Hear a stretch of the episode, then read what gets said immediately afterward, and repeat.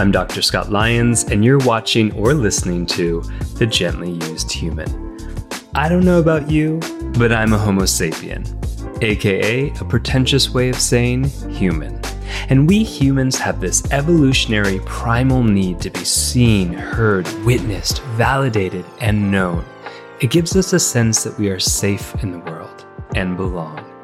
In this digital age, the opportunity to be seen has expanded, in which the whole world has become our stage, with the possibility of being seen and observed by over 4 billion people. But when is enough enough? And what are the tools and devices we use to get recognized? And even more importantly, who do we become to maintain it? In this vulnerable and candid episode, I volley back and forth with the brilliant Olivia Amitrano to talk about the science of the brain gut relationship and how it's affected by trauma, the delicate balance between authenticity and authenticity porn, and how following our primal needs of being known leads to losing ourselves to our social avatar. Are we screwed? Let's find out.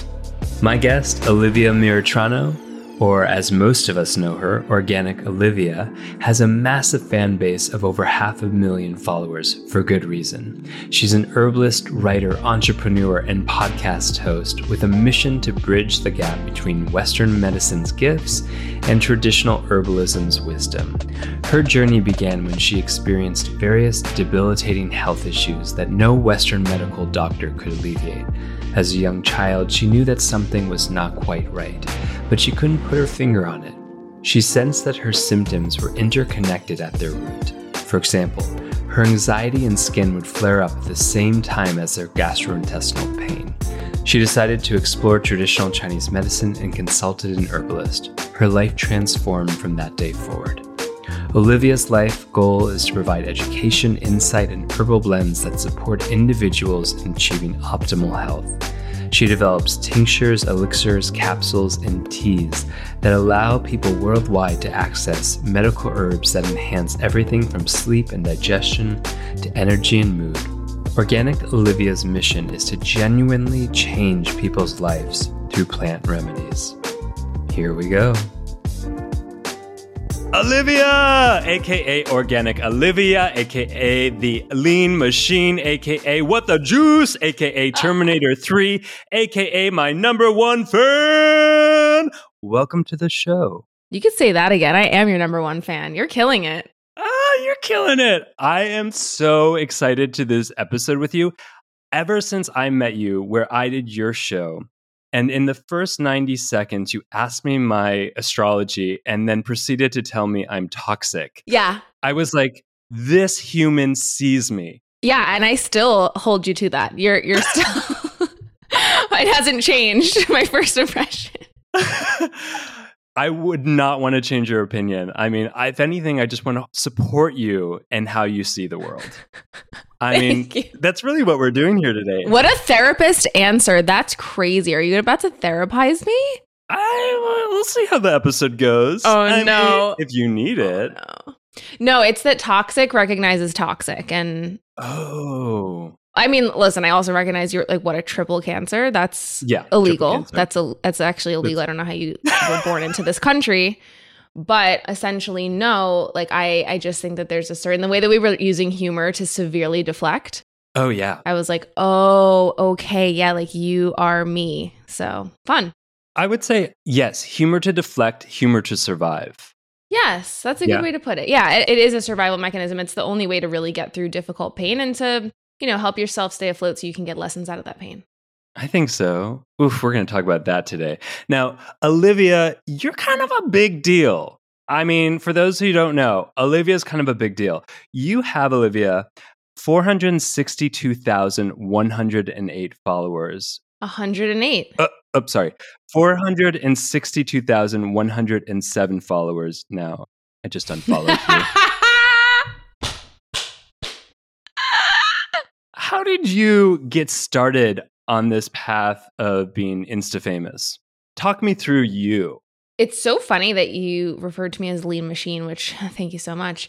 But it's funny because now that I'm full circle back to posting about fitness, it reminds me of my roots because before I became an herbalist, before I started posting about my health journey and how other people can improve their health with tangible information and tips, I started my Instagram originally just to document my first fitness journey when I was like 17 and going to Planet Fitness.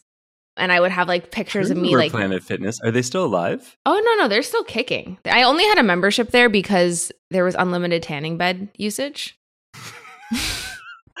you are so bronze.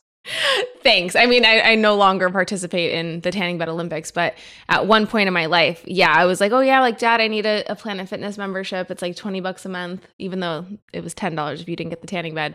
And then in the dead of winter, I'd come home and the, my parents would be like, wow, like you really got our Mediterranean genes. And I was like, I know, it's just so strong the way I've pulled them. So yeah, but I was also going to the gym. But anyway, so I started it as like documenting my fitness journey of me and my partner and then as he and I started learning about the food system and genetically modified corn and soy and you know all of the things that are wrong essentially with the corporatized food system and chronic illness and why Americans are so sick and yada yada. And I started to connect that with my own chronic symptoms. It morphed into this blog slash I guess I always use Instagram as a mini blog but I also had a blog at the time where I just started to share information where I was like, this information changed my health. So I hope that it's going to change yours. How can I teach you to also learn myself? And it just became this really nice two way information exchange. When you talk about your health, I remember reading about you in a gossip magazine, and you it, and it talked about like you were a pretty sick kid. Like you had a oh lot of GI issues, a lot of significant health issues literally my parents were packing antibiotics into my Wendy's cheeseburgers every week. Like I was always say and it's serious i couldn't swallow pills. And all we did was eat fast food. Like there was no like cooking whatsoever. So we were doing like wendy's or popcorn chicken from kfc oh my god that was my addiction. Or whatever it was. And they would like crush up the antibiotics. But yes essentially like i had a lot of different like chronic infections. I was diagnosed with ibs irritable bowel syndrome which is really just a syndrome right? There's no quote like root cause. Oftentimes it does develop into something more significant like an autoimmune disease like colitis. But you know, I was diagnosed with that and it was kind of a, this mystery illness where I was seeing gastroenterologists, I was on antispasmodic medications to try to help with the pain. I was bounced around to different doctors. I also had a lot of mental health struggles. I was on so many different SSRIs trying to find the right medication for me, and I just wasn't really responsive to them. I was on a lot of antibiotics for acne. I had really cystic acne on my face and my back. And I started to notice these patterns where I was like, oh, wait a second. Yeah, when I take these antibiotics, not only does my skin clear up, but my gut issues are better and I'm not reacting to food as much. And then when I stop, all of this comes back. Is there something in my gut bacteria that's affecting my skin. And I started exploring the microbiome and gut infections and SIBO and all of that. And the gut skin axis was kind of my gateway into the gut brain axis and my mental health and everything else. And then I started to discover the herbs that could support me, and it was history from there. Can we talk a little bit more about that gut brain axis? I mean, back in the 90s before you were born, we had this book come out. I actually don't know how old you are. I was born in 90, 93. Ah, I nailed it. Okay. Yeah. I'm just a few years younger than you. Uh, older. Yeah. You, you know, you look it. You look younger. I know, girl. It's that gut brain axis I perfected. You know, we, we used to call the gut the second brain. And I feel like since then, actually, a lot more research has come out about the delicate balance and the integral connections between, as you're saying, like the gut brain. And, and I'm wanting you to talk about it. Yeah, I mean, it's on so many different levels and is broken down across the different systems of, I guess, interpreting the body that I enjoy studying and dabbling in. So while I'm not, I was, I'm definitely not an expert in Western medicine and science, but I love to read the science and incorporate it into the way that I see the world and practice and etc. I am very well trained in herbalism and did a lot of my studies in traditional Chinese herbalism. And there's this concept of dampness in Chinese medicine, which I'll come back to the gut brain axis, I promise. But there's this concept of dampness in Chinese medicine. Sometimes I get damp. That no, no, seriously, and it's a, Yeah. such a psychological concept as well, and helped me so much with codependency. Once I realized that my damp gut was literally making me sticky to other people, like it goes so deep. Oh wow. I have theories. I have a dissertation. But essentially, there's this concept of dampness where in Chinese medicine, it starts in the gut. So if your transformative function, if your digestive fire, your spleen chi, the thing that cooks your food and eventually extracts the nutrients from your food and transforms it, cannot transform the food that you're eating. And instead of being transformed, it sort of gets sticky and stagnant. This concept of dampness builds up in the gut. And that dampness can travel essentially to different areas of the body. Dampness always wants to sink down in the body, so it can end up getting stuck in the lower jiao and manifesting as menstrual issues and growths and cysts and heavy periods and PCOS. It can essentially be mirrored to fatty liver, but there's also this dampness in the brain as the syndrome of dampness gets worse and it sort of starts to shoot up. And so in Chinese medicine, when someone is really damp, you can see it in their eyes because dampness mists the senses. Like, imagine someone on the street who is, like, unfortunately very mentally ill, for example, and is maybe using drugs because drugs create a lot of dampness. And I mean, like, you know, like street drugs, really hard drugs. And they're on the street and they're kind of like having an episode, right? And they're like preaching to no one there. You can see this glossiness in their eyes. They say that dampness like mists the orifices.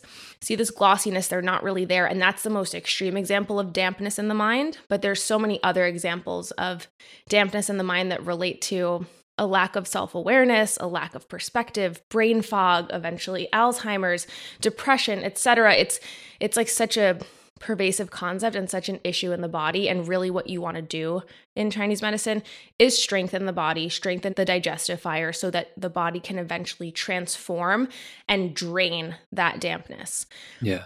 When you translate that to a Western lens and the gut brain axis, that's essentially your gut bacteria becoming slowly imbalanced and dysbiotic.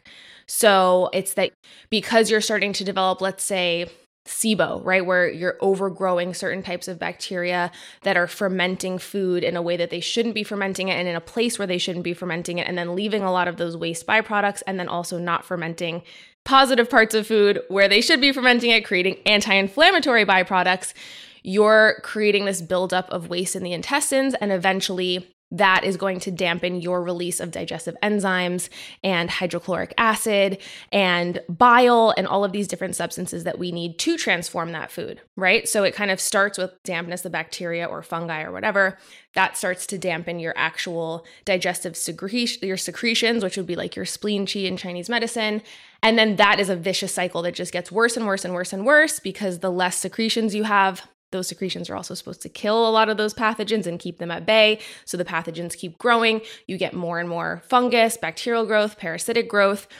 And eventually the gut becomes so imbalanced that that microbiome doesn't just live here. It's it's not a silo. That microbiome exists throughout the entire body and there's a constant feedback loop not only with the physical bugs but with the cell signaling molecules and inflammatory molecules that they're sending across to different parts of the body. So, that gut inflammation that's happening on that localized level is now turning into brain inflammation and high levels of IL 6 and yada, yada, yada, and all these interleukins and inflammatory cytokines. And you're having this chronic state of brain inflammation or dampness. And you're also having this dysbiotic microbiome in the vagina, and you're having perhaps like in the uterus, right? You're having growths and fibroids and cysts, and there's like endometriosis is so connected to gut dysbiosis and dampness. And it just, that dampness or that gut dysbiosis affects every other part of the body. And that's why sometimes the simplest, trendiest lines in health, like Hippocrates saying that all disease begins in the gut, really is true. And that's just kind of what I came back to. Oof. I don't know about you, but my inner child is screaming right now. it's like I hear it and it's so important. And I, you know, like studied it in school and I'm like, oh my gosh, this is actually so important and terrifying at the same time. I think that so many of us who like, and I've talked to people who listen to a lot of like nutritional, like Max's podcast and, and other people who really talk about nutrition, and they get so overwhelmed so quickly. Yeah. And it's like terrifying because it's like, oh, it's not like something go to the gym and just work out. there's a sense of lack of control about this internal colony that's so fundamental to our well-being. Well, I think the important thing to note is that while it's going to take a multifaceted approach for all of us who have gut brain or gut skin or gut whatever root cause issues to eventually achieve a really healthy terrain. And you're never going to get rid of all bad bacteria and you need 20% bad to 80% good at all times.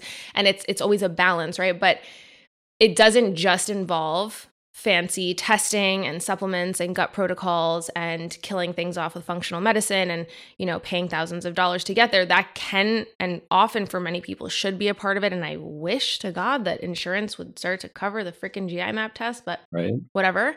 But it's also not just that. So much of gut dysbiosis is driven by stress by our hpa axis by you know studies even show that being on a plane the stress of the deprivation of oxygen before you get on that plane and after you get off that plane totally changes the gut microbiome and creates a level of gut dysbiosis right so it's not just oh you have to eat a perfect clean diet or you need to like take all these supplements and assess your gut I think most of it is actually stress based and is actually emotional and nervous system based. And I think that that is the root that we all can, through you know free tools slash also some paid tools like therapy slash resources like your book or this podcast or whatever it is can all start to chip away at because that is how you're going to permanently also keep gut dysbiosis away because another piece of it is that once you have something like SIBO, and even if you clear it and you treat it with really fancy functional medicine supplements, the only way to keep it from coming back is to fix your gut motility. Because as soon as you're constipated and you have slow motility,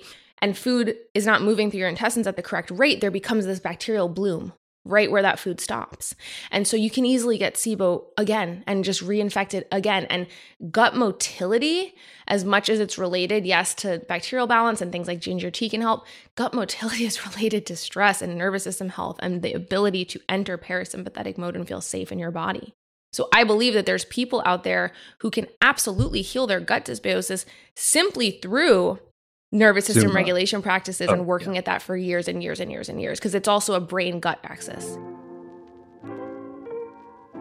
I want to take a moment to give a loud shout out to the Embody Lab, which is oh, one of the most incredible resources for body based and somatic therapies. This show is all about healing, and the Embody Lab does exactly that.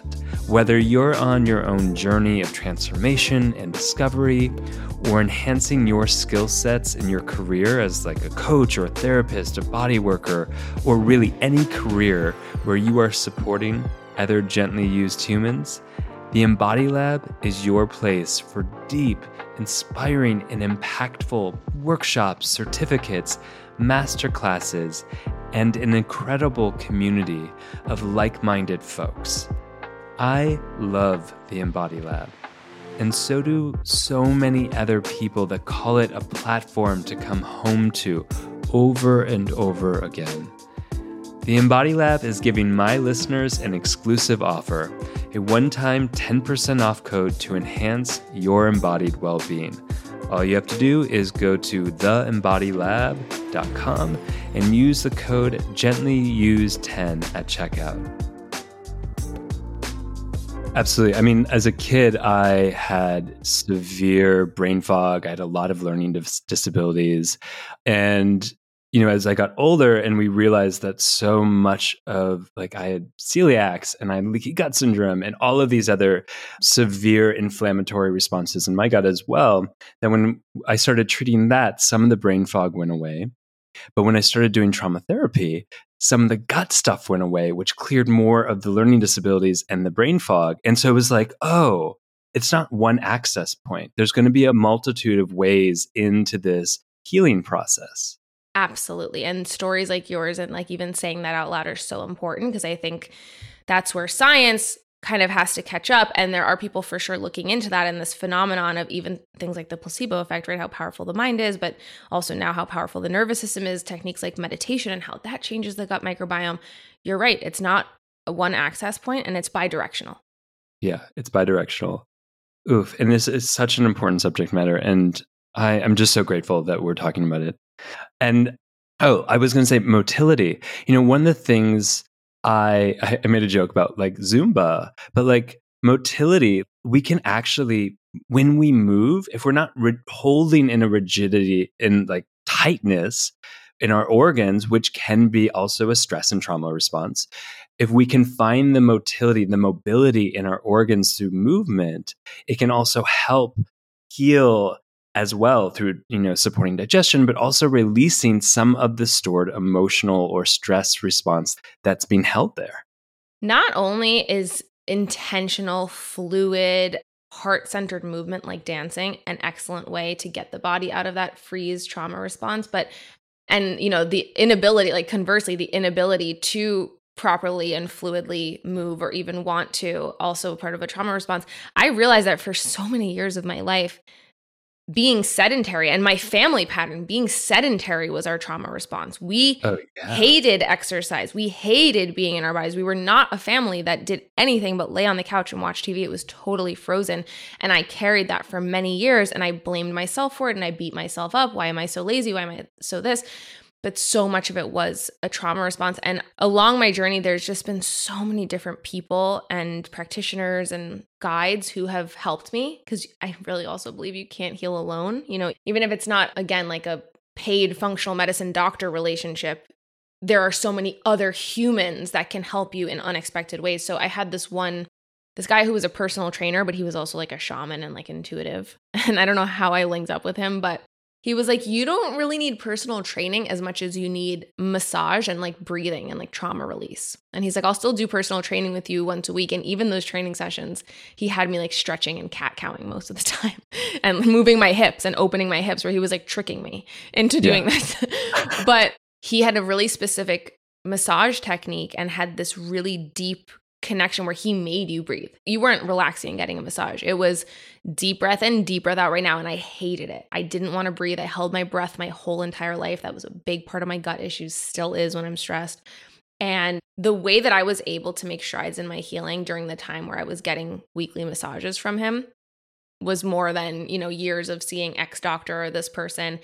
And I still continue to like work with body practitioners who bring the nervous system into the room in that way as probably my primary tool.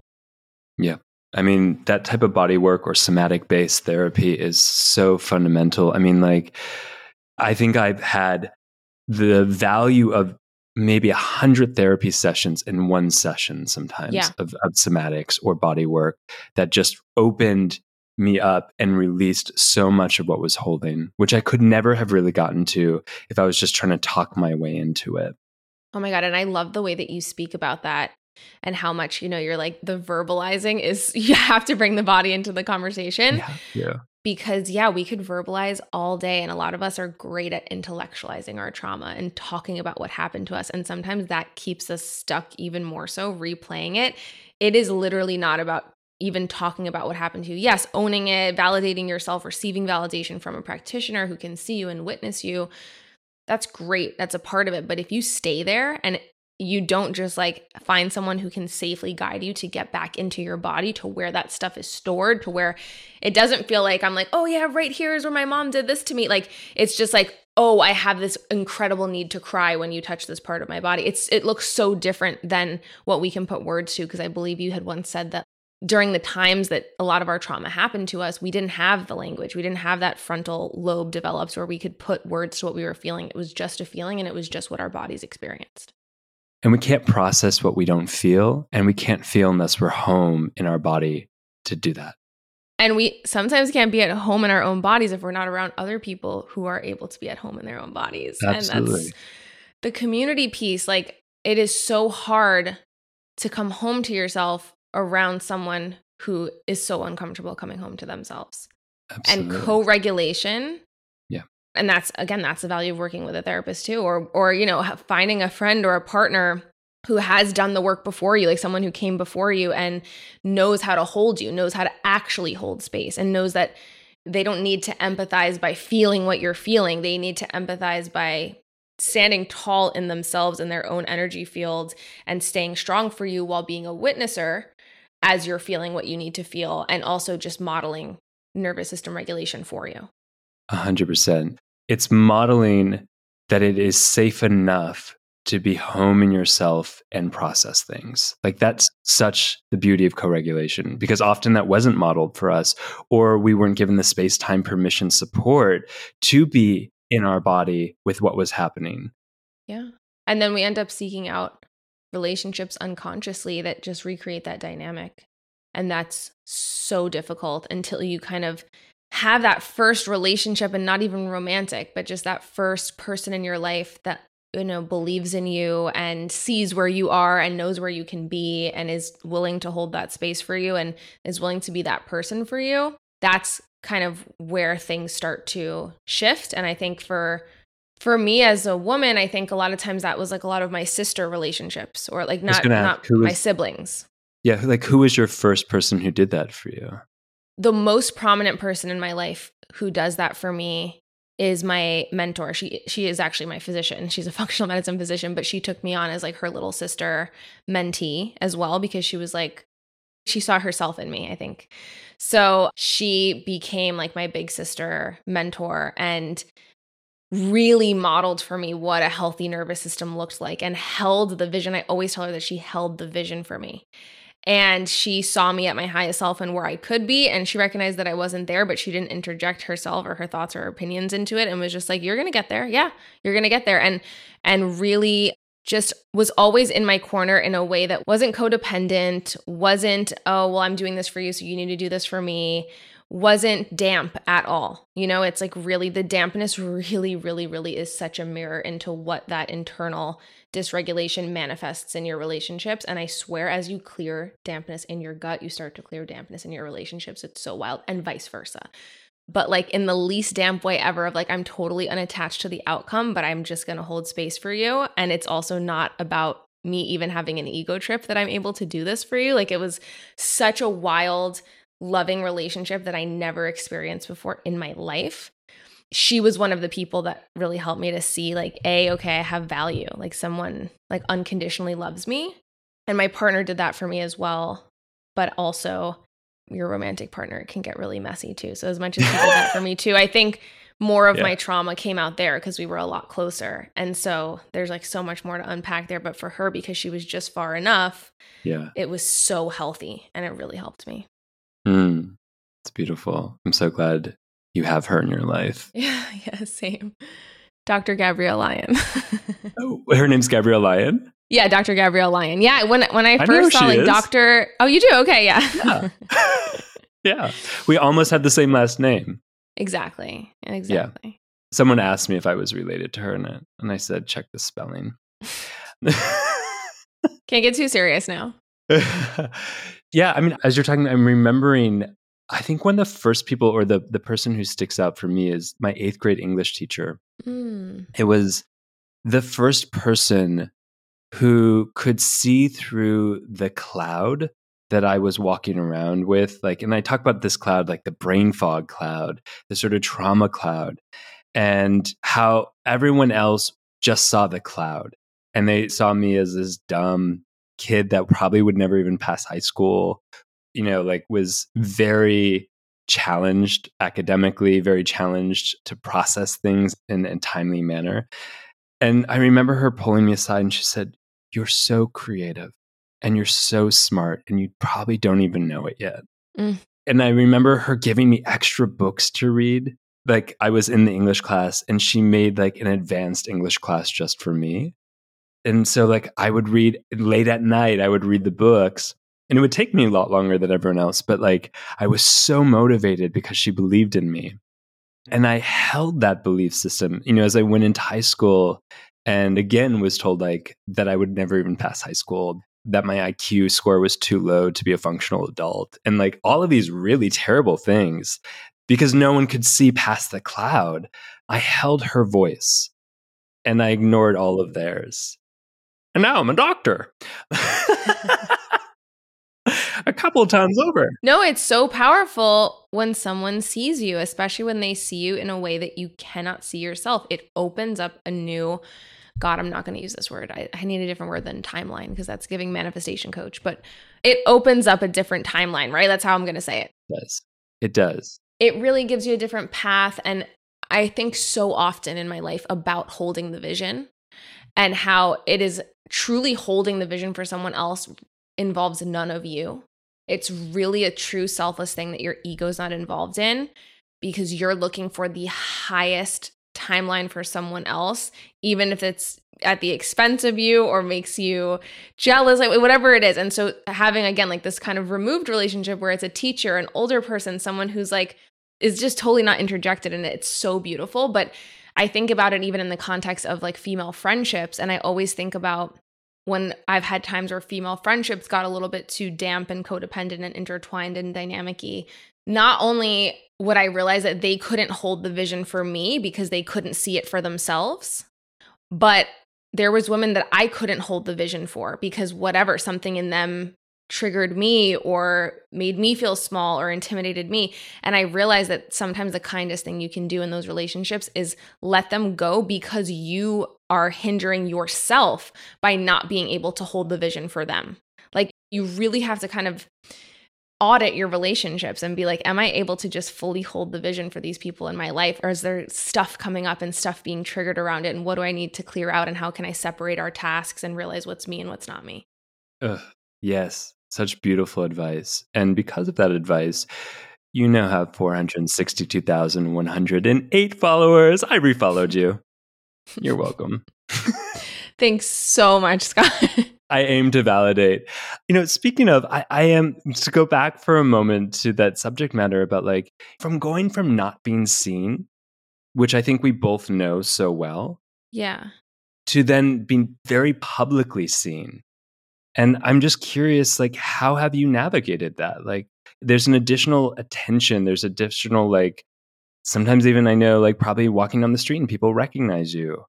I'm just so curious how you have navigated that because that's a big flux to go from some trauma experiences of of not feeling seen to being hyper seen. I actually think putting myself out there to be hyper seen was part of the trauma response, honestly. Was like, well, okay, if these people can see me and if I can be validated here and if I can you know be of value to people here and get a, like attention for it essentially a recognition for it rather then that i must mean something i must exist and I didn't realize that at the time. I just didn't, I was so unconscious of it. And it just seemed like a natural thing to do. And like I was doing it from my heart. And I so was, but you're doing it half from your heart and half from your ego when you have no idea what an ego is. So I think now I'm at a place, honestly, where I don't require being seen in that way in order for me to form an identity. And in fact, being seen in that way is quite conflicting to my now very solid self identity that does not need other people's opinions or vision interjected. And now I have a lot of conflicts with being seen in that way. And I want to continue being of service, absolutely. And I think having the platform that I've built allows that. And that's just really where I need to focus it. And I've been realizing more and more that it's like, if I focus on the, the value that I can give, the information that I can share, and just like that, that's the product. But if I continue to share myself and focus on myself, I'm the product. And I don't want that anymore. And I really don't want to be on the internet forever. yeah, I'm so excited to talk to you about this. I've wanted to talk to you about this for a long time. And whenever I've thought about this theme, which I'll name in a moment, I'm like, I want it to be with Olivia. And it's like, because there's so much talk and this is you know one of the things about like pop psychology and like wellness culture is like there's so much talk about the authentic self. And I really want to go into like the pros and the cons and even is there a possibility of an authentic self in relation to the platforms on which we exist, which is primarily social media. And so how are you navigating this theme around authenticity and does it even exist?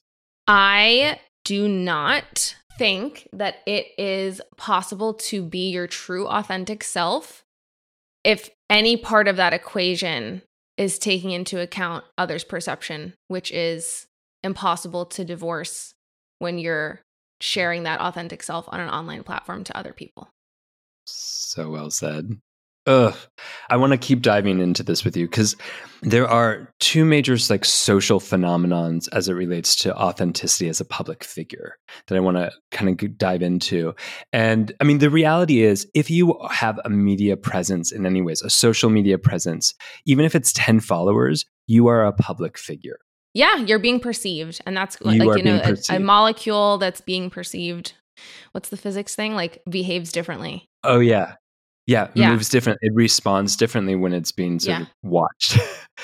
and so the two main social phenomenons that we can dive into are called social avatars and what's also known as cultural code switching. Mm-hmm. So social avatars, for those who are less familiar, it's not the little icon in the corner that like is your uh, little cartoon figure of you. Although the theory, the social theory, comes from that sort of conception or cartoon rather. But it's it's a construct we create. A social avatar is a construct we create and sometimes we even call it a branded self or self branding i call it my cardboard cutout.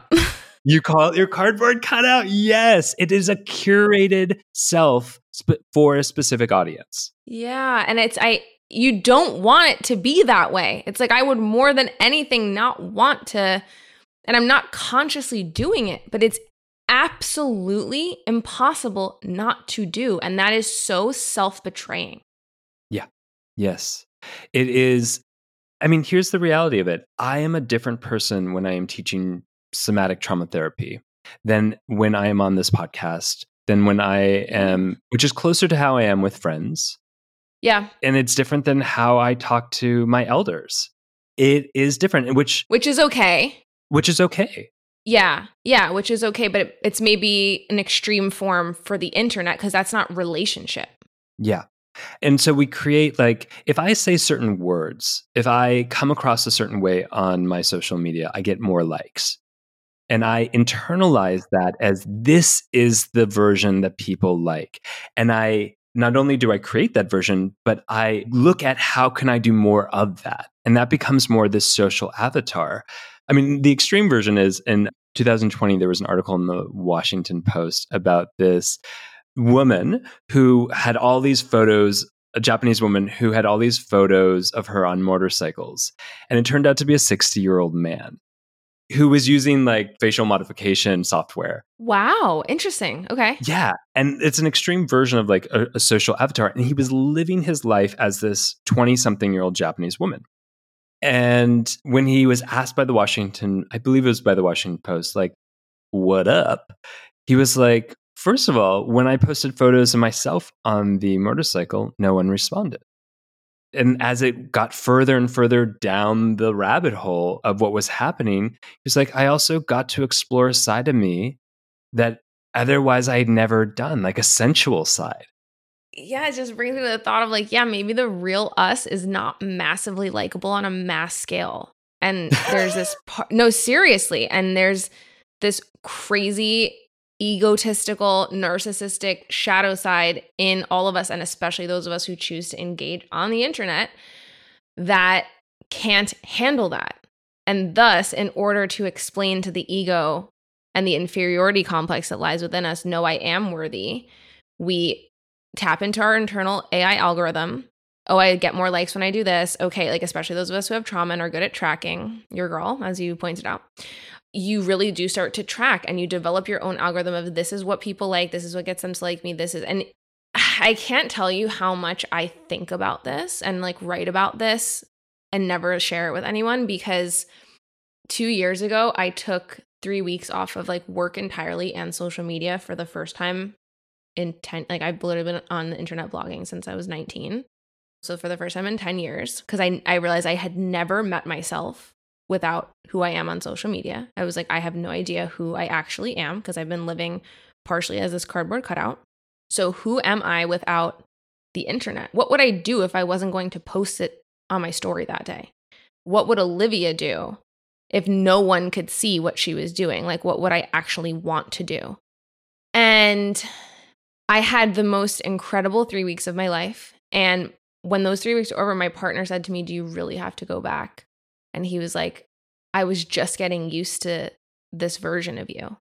And he was like heartbroken. And I think that's still a really big issue. And it's something that I'm like, especially now that I'm getting married, I'm really resolved to figuring out how on earth I can move forward. And I think a lot of that's going to have to involve continuing to share information, but stuff that's like not clickbaity and sexy and is like, again, just to be of service and just like, it's just gonna have to, I'm just gonna have to go about the internet differently and like take a pay cut and whatever. Like, you know, not put the effort into like who's gonna look at this, yada, yada, making it aesthetic. Like, I, if I were to continue going forward on the internet, but sometimes I even wonder that. But I wanted to share that when that all happened, I thought a lot about religion and how our world today, like collectively, in my perception, is a lot less religious, like mm. as a whole. You know, we're a lot less like reliant on religion for like community, for our morals, to keep us connected to a bigger meaning of something because we have so much other stuff to interact with. A lot of millennials and Gen Z, especially, are like atheists. And what do you mean, God? Like, that's crazy. That's so silly of you. It's just science, science, science. I believe TikTok is the religion now. exactly, right? but no, no, no. That's exactly my point. So yeah. I realized that religion was replaced by social media. And I wrote this thing. It's like a short thing. Do you mind if I read it to you? Yeah, please. Oh, I'm excited. Okay. Yeah. so I said, for the longest time, people across religions and spiritual sects have relied on their God watching or the universe and karma watching, right? Depending on what belief system you're in as a reason to display self discipline, a reason to exhibit morality and act in line with a set of values, a stopgap of sorts for bad behavior, perhaps because simply honoring themselves is not enough. Now, why it's not enough is a whole different topic of exploration within itself, and I suspect it relates to our own self worth and feelings of inferiority, our own fear of living for ourselves without the validation of others, yada yada. But in our culture now, where a connection with God and sin and repenting and religion is not as commonplace, God watching as an excuse to why we should display good behavior does not hold as much weight. In our culture now, many people who still hold that need of external stopgaps replace God with the eyes of fellow people, which has created the power of social media acting as God. So, other people watching on social media is sometimes the only reason we discipline ourselves, to boast about the results of that discipline and affirm our specialness, whether consciously or unconsciously, to commodify or monetize the results of that discipline, like an attractive body that others want. I can give you the keys, I can show you how. Other people watching on social media, sometimes the only reason we dress a certain way to post for validation. Other people watching on social media is sometimes the only reason we go places to show off that experience, or perhaps even the means that allowed that experience other people watching on social media, sometimes the only reason we experience things in general. Again, to show that we did it and affirm the specialness. And sometimes it's even the only reason that we act in integrity with one's perceived values because the world of public social media lends itself to public consequences. Beyond God, beyond other people, and the God that is social media, who is watching that matters? Can you do all of these things for you and you alone? Can you display self discipline, enjoy a sunset, experience an experience without anyone needing to know? The greatest rebellion and personal healing is to do all of these things off of social media for you and no one else. And this is where the journey to true freedom begins. Ugh. damn. Terminator 3. Damn. it's become God. That hits so deep. And I can't wait yeah. for your book to come out. If that's not pressure to go write if, your book. If this is what my book is going to be about, I'm going to have a lot more crying to do. I'll hold you. oh, like this. Oh. it's so powerful and it's so needed to be said. I mean, to even go back to the cardboard cutout of ourselves and the social avatars of ourselves and as you say like the replacement of you know what was once religion now being the things the witness of the other where we are living our life to tell the story of it in order to be witness because perhaps it is not enough sense of self-worth that we can be witnesses to ourselves in the visceral experience of living. Yeah. Yeah. The research on social avatars just to even talk about that demonstrates that the further we are living more and more as this avatar self, as this cardboard cutout of ourself, the further we get away from our true authentic self, the greater the likelihood for depression. It is like almost like a self abandoned disassociation in order to appease and, and be seen. Yeah. And it's tragic. I mean, the rates of depression in young teenage girls has risen primarily because of this phenomenon of, of living their social avatar. They become too shy at school. They don't have the communication skills because one of the things the social avatar does is it allows us to be unfiltered, which can allow us to be unhinged as well in public spaces. Whoa. Why? Because you'll also receive validation for that as being quirky or trolly or yeah, like making a prank video. Oh my god. It gives us permission. And there's less consequences. We live behind a cartoon version of ourselves. We live behind the cardboard, and the cardboard doesn't feel the empathetic impact. And so, not only is there a greater sense of depression, but there's a lesser degree of empathy that is being built because we are living in this divide between our social mm-hmm. avatar and our authentic self. And it's also like, I, yeah, I could, if I'm a troll, right, I could say whatever I. This is a really depressing episode. I know. I know. But it's something that needs, like, you know, you have to feel sometimes the sadness of something before you can make a change, right? So I just think of it even from like a, if I were a troll and I were to be like, well, I can say whatever I want to this person because it's not even really that person that I'm talking to. It's just a cardboard cutout of them. There is no human to human. And of course, teenage girls are depressed because how could you ever live up to a version of yourself that you created that's not you? How will those two ever merge and coexist as one? They can never be one. There will always be a difference. And so you are constantly split into two everywhere that you go. Damn, are we supposed to just not have social media? Like, what's our answer? This show is also brought to you by the absolutely stunning and powerful tools for transformation that are created by Omala. Oof, even the name Omala transports you to a place of flow and vitality. These are some of my favorite products ever, like an amazing color changing yoga mat that responds to your temperature and presence and reflects back your posture in real time they have this incredible smelling skin balm candle that heats up to activate all the essential oils and vitamins that your skin has been craving for. I mean, look, if I could live in a giant bath of this candle, I would 100% do it. They also have these journals that lead you into a profound insight, and then you can plant those journals to create a stunning flower garden. I mean, damn. If that's not both deep and inventive, I don't know what is. If you're someone who desires to live in a luxurious flow of life and who believes in transformative wellness, then you have to check out Omala. Omala is giving my listeners an exclusive discount to treat yourself to something that is as special as you, boo. All you have to do is go to omala.com. That's O M A L A.com. Use the discount code Dr. Scott 10 at checkout. And a portion of every purchase goes to an incredible charity. You got this. Here's just even another thing. Like, I've never used a filter in a camera because I'm like 80 and I don't know how to use technology. Like 82. Like 82. 80, yeah. 83. we're talking about yeah. the birth year. Yeah, yeah. but like I was dating someone who had a filter on all of their photos. And that's always interesting. So interesting. And I had never used a filter and I still don't have a filter or know how to use it because I, I'm like, whatever. Even you saying I still don't have a filter shows me that you've never used a filter. Wait, you don't have to buy a separate thing to plug it onto your computer to get the filter? No? Okay. What do you mean on your computer? You know, the, the computer in your hand. Oh, oh, oh, on your phone. No, no, no. You just go into stories and you scroll at the bottom. It's just, they're there. God bless you. God bless everyone. And by God, we mean those who are also on social media. Exactly. Yep. And by that, I mean Mark Zuckerberg. Mark, oh, Mark. He just won a uh, like a taekwondo situation. I'm so proud of him. I love that. I love that for him. Going back the filter thing, it's like, what, how do you then exist? How do you feel about yourself when you can't walk around in the world with a filter on?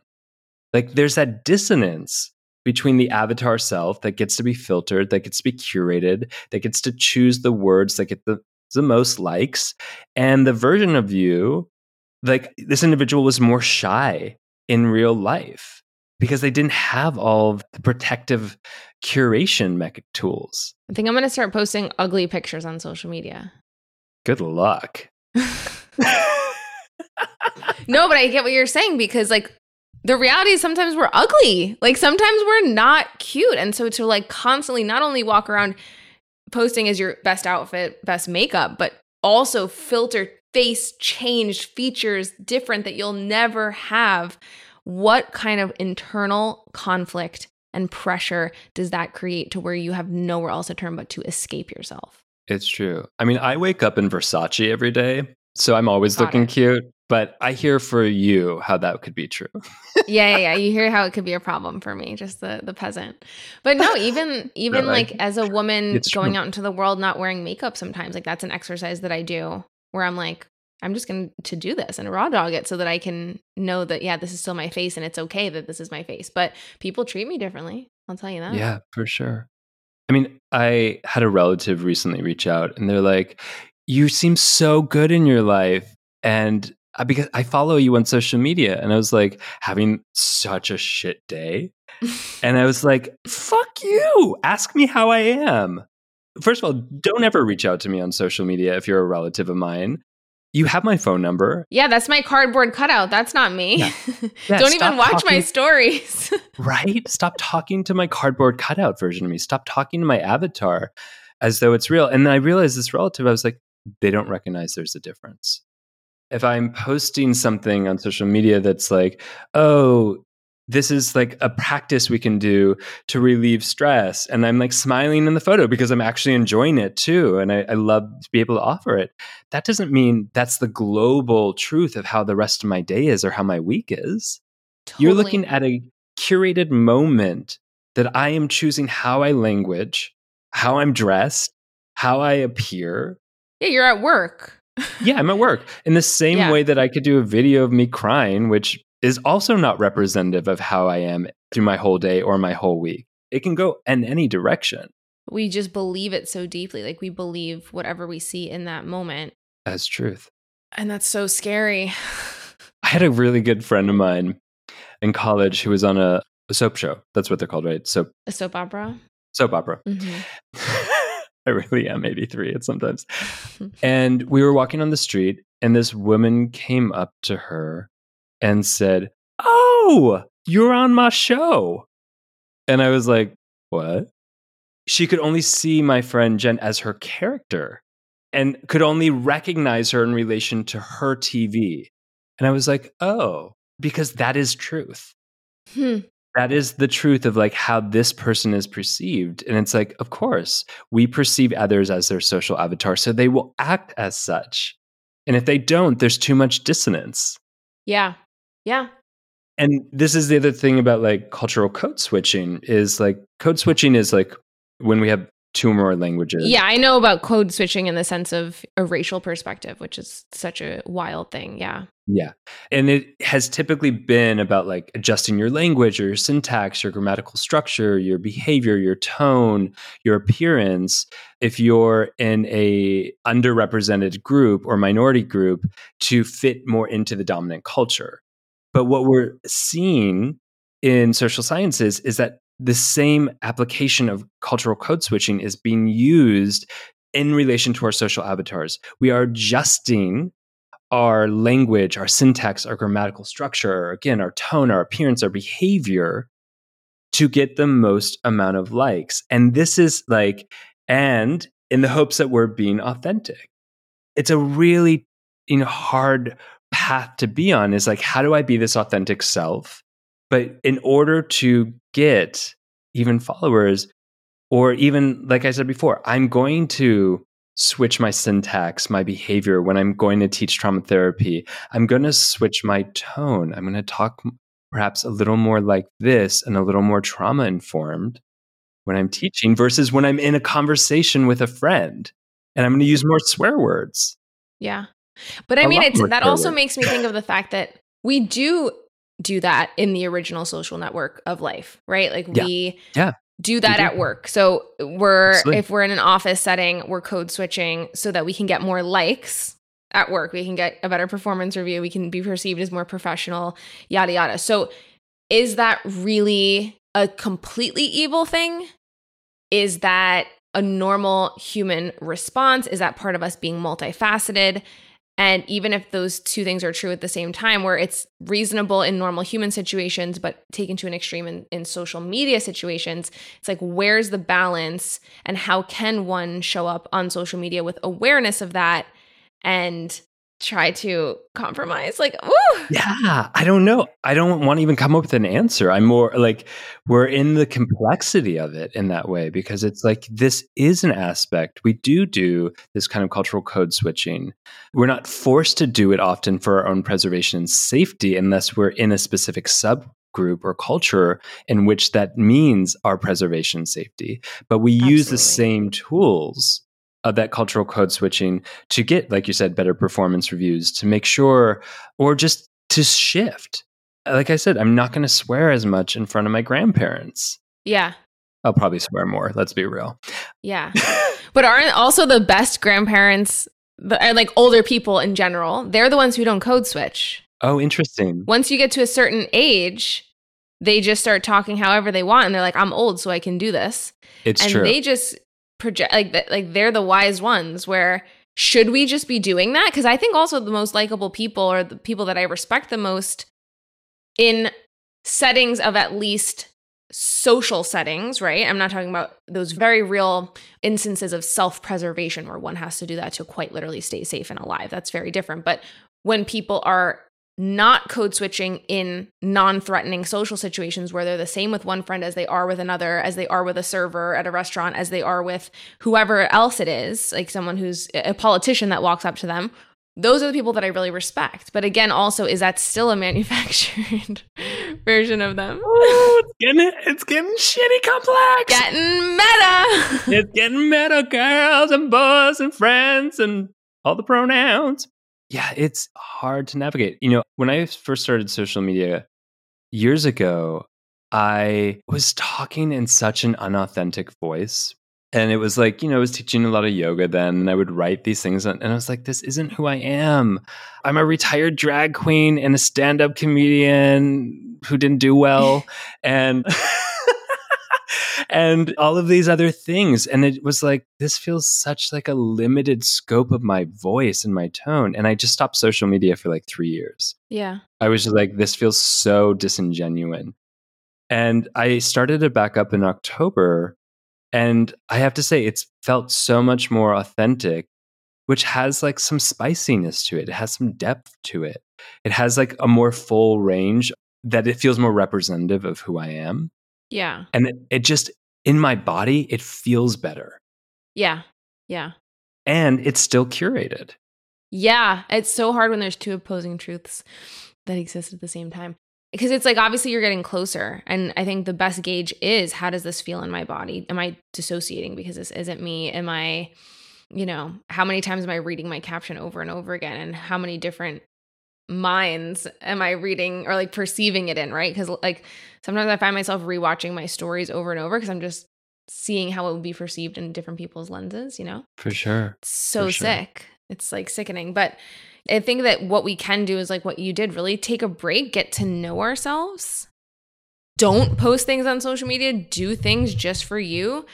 Develop a really strong sense of self, a really powerful sense of self esteem, because I really think that a lack of self esteem is the root of all problems. And then you think of how that's the solar plexus chakra and that is the gut and the microbiome. Like it really all goes back there. And I think that's where if the self-esteem is weak or the solar plexus is weak, that's where the ego comes in to protect. Like, and that's where the codependency comes in. That's really the root of everything, right? I think self-esteem is the root of everything. I think about that a lot. I've shared some of that writing on Instagram, but that's so important. And sometimes you just can't do that on social media. Just like sometimes you can't become your highest self when you're still in a friendship or a relationship with someone that's not right for you. You know, like you, sometimes you need to distance yourself from people and sometimes also social media. Yeah. In in the complexity of what we're talking about with like is it authentic? Can you be authentic? I would love to play a game with you called Adam Grant versus Brene Brown, the two psychology titans dueling it over what really is authenticity. 10 round, winner, winner takes it all.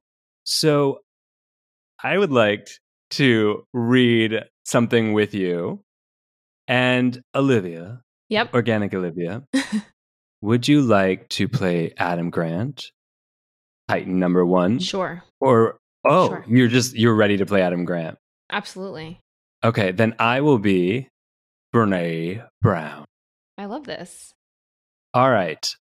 So there's 10 rounds. So I'll have you read the first response from Adam Grant about authenticity, and then I will read the first, the corresponding response of Brene Brown around authenticity.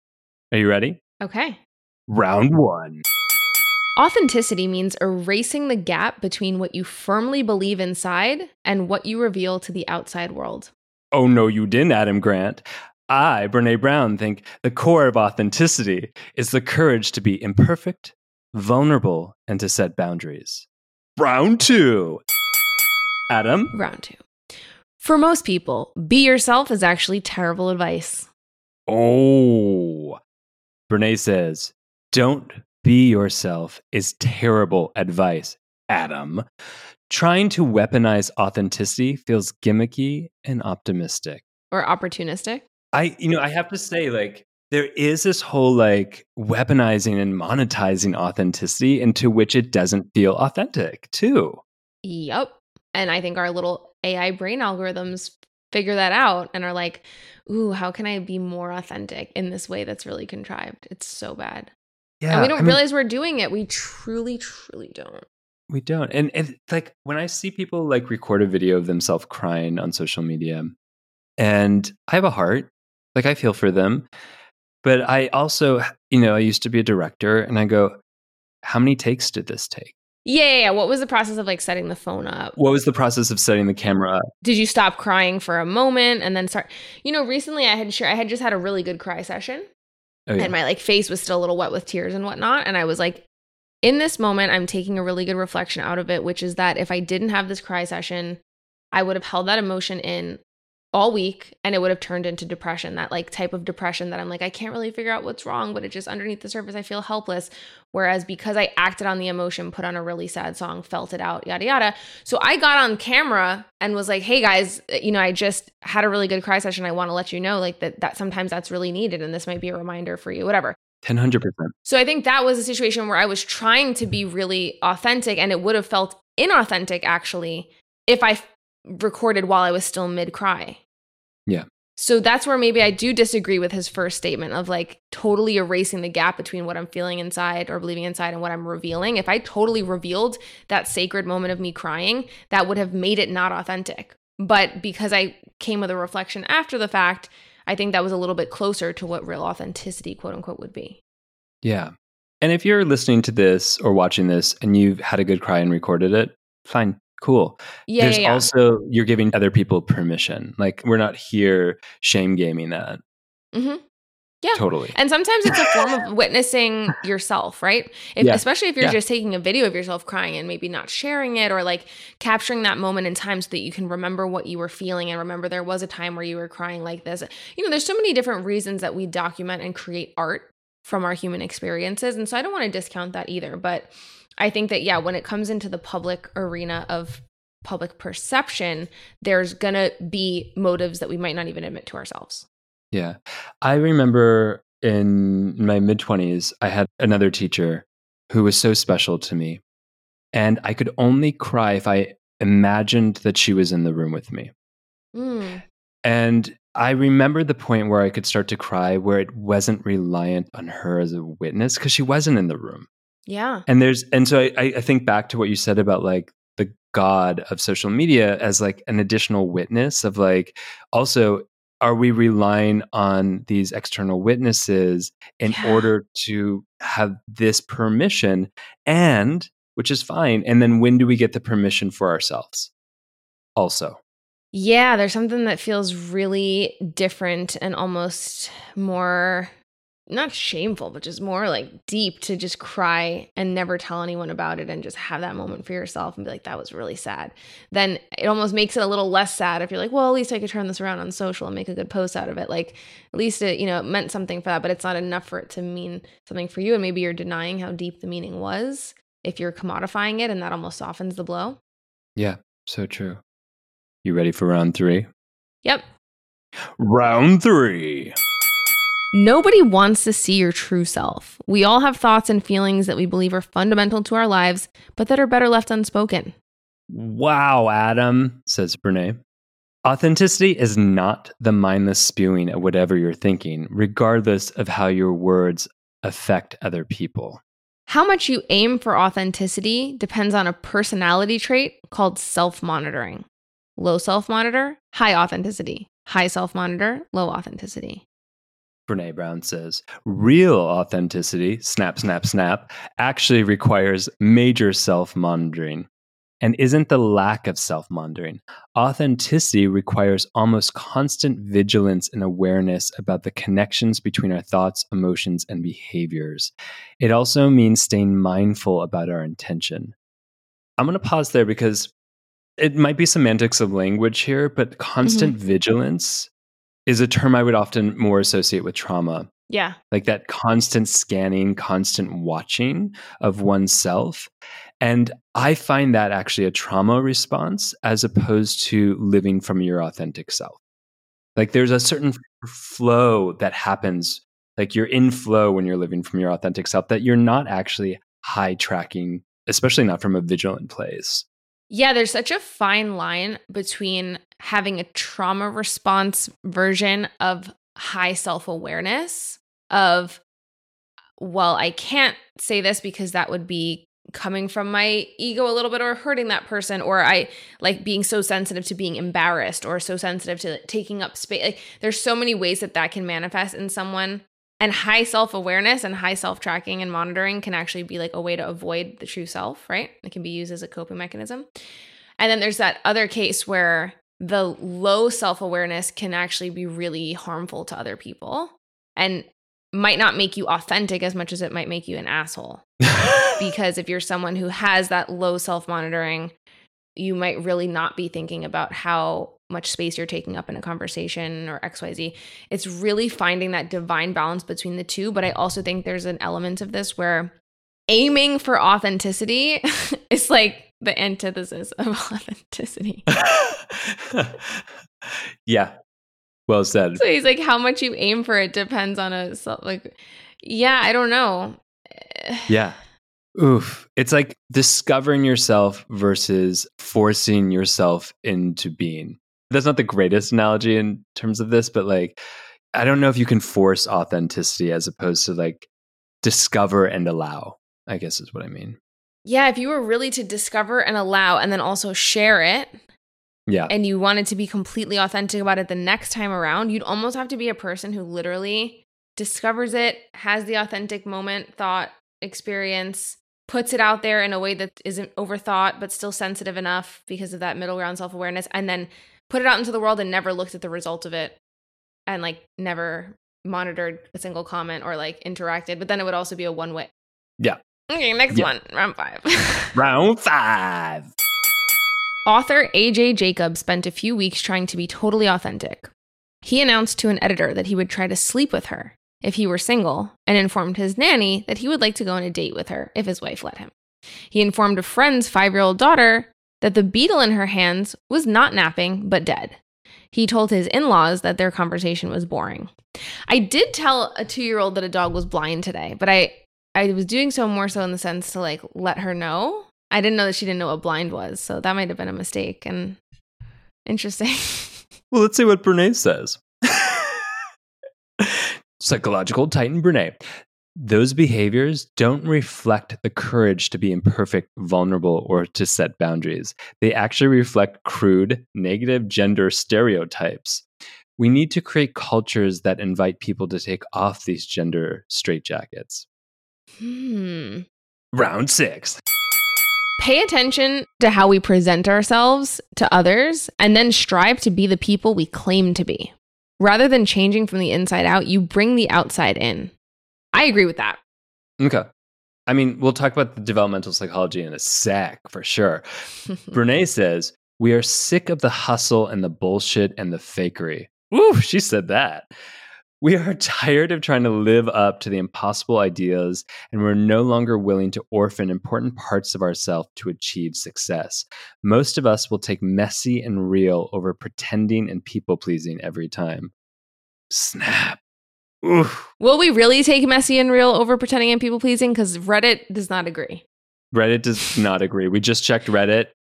No, it's like when you look at how people talk about whatever public figures on Reddit, like the more like messy that they are, the more people run with that and criticize. And then the more they're like they they essentially want them to be someone who people pleases them. Like people don't know what they want and people don't know what they'll take. It's not even about other people. It's it's you're not being authentic for other people. That's the whole point. You're being authentic for you, which is why I think his piece was right about be who you strive to be, not who other people essentially want you to be or what type of authenticity they'd be comfortable with. Yeah. And let's remember like, we don't develop a sense of self in a vacuum. Our sense of self is in reflection to the outside environment and those in it. I don't just assume I'm funny. I say a joke, you laugh at my joke, I take that reflection, I internalize it, and I recognize I'm funny. It's much more nuanced than simply an internal or external component of authenticity either. Like authenticity is our relationship to ourself in relation to the environment and the bidirectional reflection that's happening there. Yeah, and I think it's like striving to be the people that we claim to be. We'll know if we're being those people if other people are responding in a healthy and happy way. Absolutely. Yeah. But it's not necessarily up to them to decide if we're being real, but it's just more up to us to decide if the relationship is flowing. Yeah. Yeah. Ready for round number 7 Mm-hmm. Round number seven. Authenticity is a virtue, but just as you can have too little authenticity, you can also have too much. Brene says, Aristotle or not? Snap. I don't believe in too much authenticity. I believe authenticity has parameters. And once you're outside of them, you're not talking about authenticity any longer. Round number eight. Yep. Round number eight. Virtues have a Goldilocks flavor. They can be too hot or too cold. The goal is to develop just the right amount of each one. That's true for authenticity. Have too little and you'll be seen as a faker, a liar, or a jerk. Brene says, too much authenticity can be a lack of boundaries, an issue with role clarity, and an intentional issue, lots of things.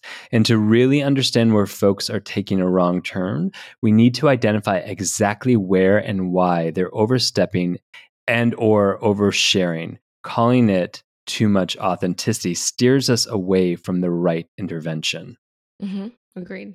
Yeah, I agree. I think it's that thing that we were talking about even with the crying of like, it's an expansion of the human experience, which is important to share, but is it authentic to that moment?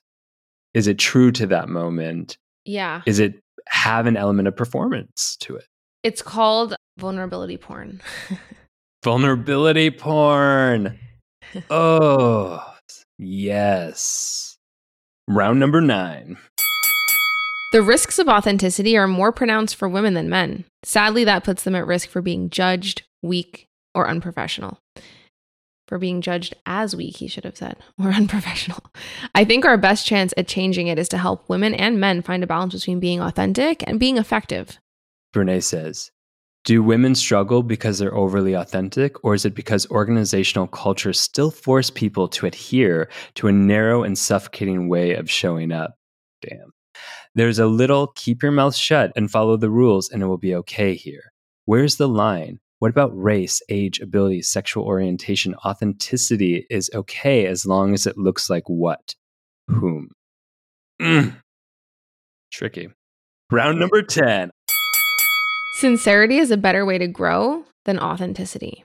Rather than being content with our authentic selves, we'll push ourselves to become our ideal selves.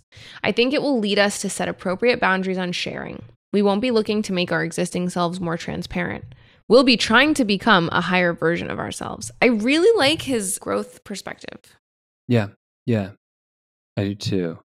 And Brene says, we need a closer inspection of cultures that don't invite whole, integrated people to bring their ideas and unique contributions to the table.